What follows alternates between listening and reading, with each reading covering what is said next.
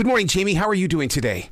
I'm great, Arroe. How are you? Well, I'm, I'm, anxious to talk to you because I really enjoyed this movie. And I, I, don't know if it's because I love hanging out with comedians or if the fact that you made me believe that a vampire comedian is sellable, that you can put a vampire in a, in a comedy club and really bring the audience. Right? I know. It's an idea that shouldn't work, but it somehow does.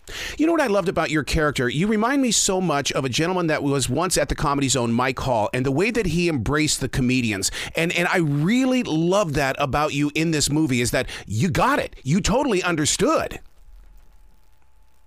Yeah, I mean, it's a wild idea and the comics road and it's so unique as life on the road and then to throw this mix in with this vampire. And like, that sounds so stupid, but it ends up working. It does work. I mean, that's the thing about it is, and the and the thing is, is that it it, it has kind of an edge to it where you kind of go, whoa, whoa, I, that's pretty cool, and then you're laughing at the same time. There's such a great mixture of all characters.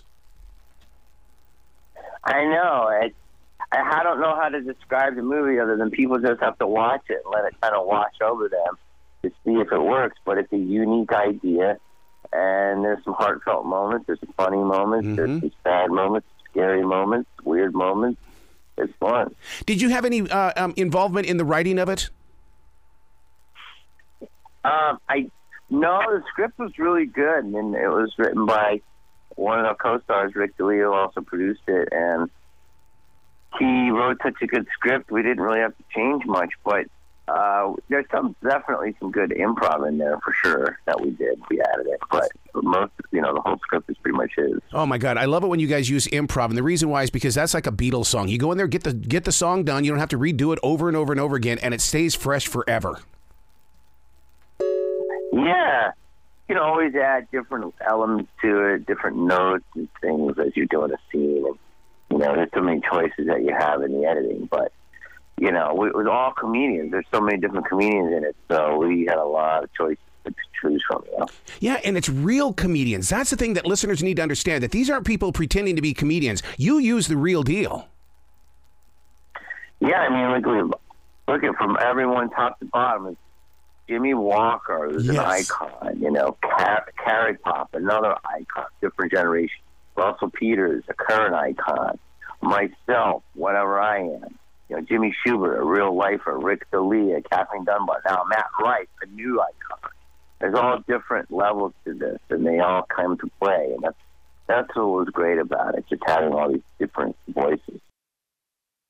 Was the radio interview featured in the movie? Was it was it based on something that somebody went through? Because man, that's that's very funny, and that's worth you know taking to a water cooler conversation. Was it uh, was it believable? That's the question I have for you. yes, yes, it was because it, because you know the one thing I've always heard about comedians when they go to radio stations is that the jock wants them to be funny all the time. As a listener, I'm going, don't be funny. I'm coming to the show. Don't waste your funny on these guys.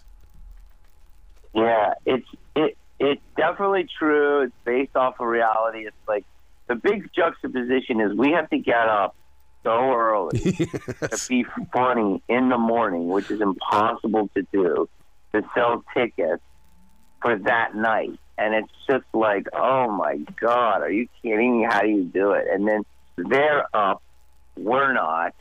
Uh, they don't stay up at night. We do. So it's it, it, a, that was a real torturous scene because we really wanted to to make it real, and, and I think we did. And, and it's something that I hope the normal person can relate to. Oh my God, it's so it's so relatable. I, I got to ask you though, it, only because I've been with Steven Wright and I've grown up basically watching Steven Wright. Was he part of the character or the character's mind when during the beginning part of the of the movie? Because the character was so dry, and I'm going, oh my God, that's a salute to Steven Wright.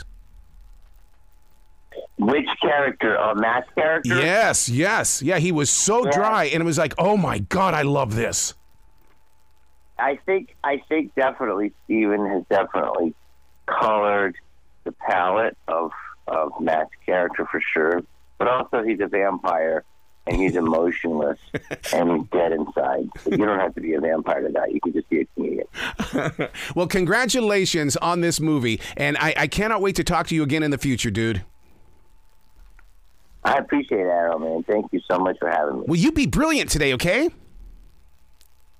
All right, you too, man. Thank you for all the good vibes.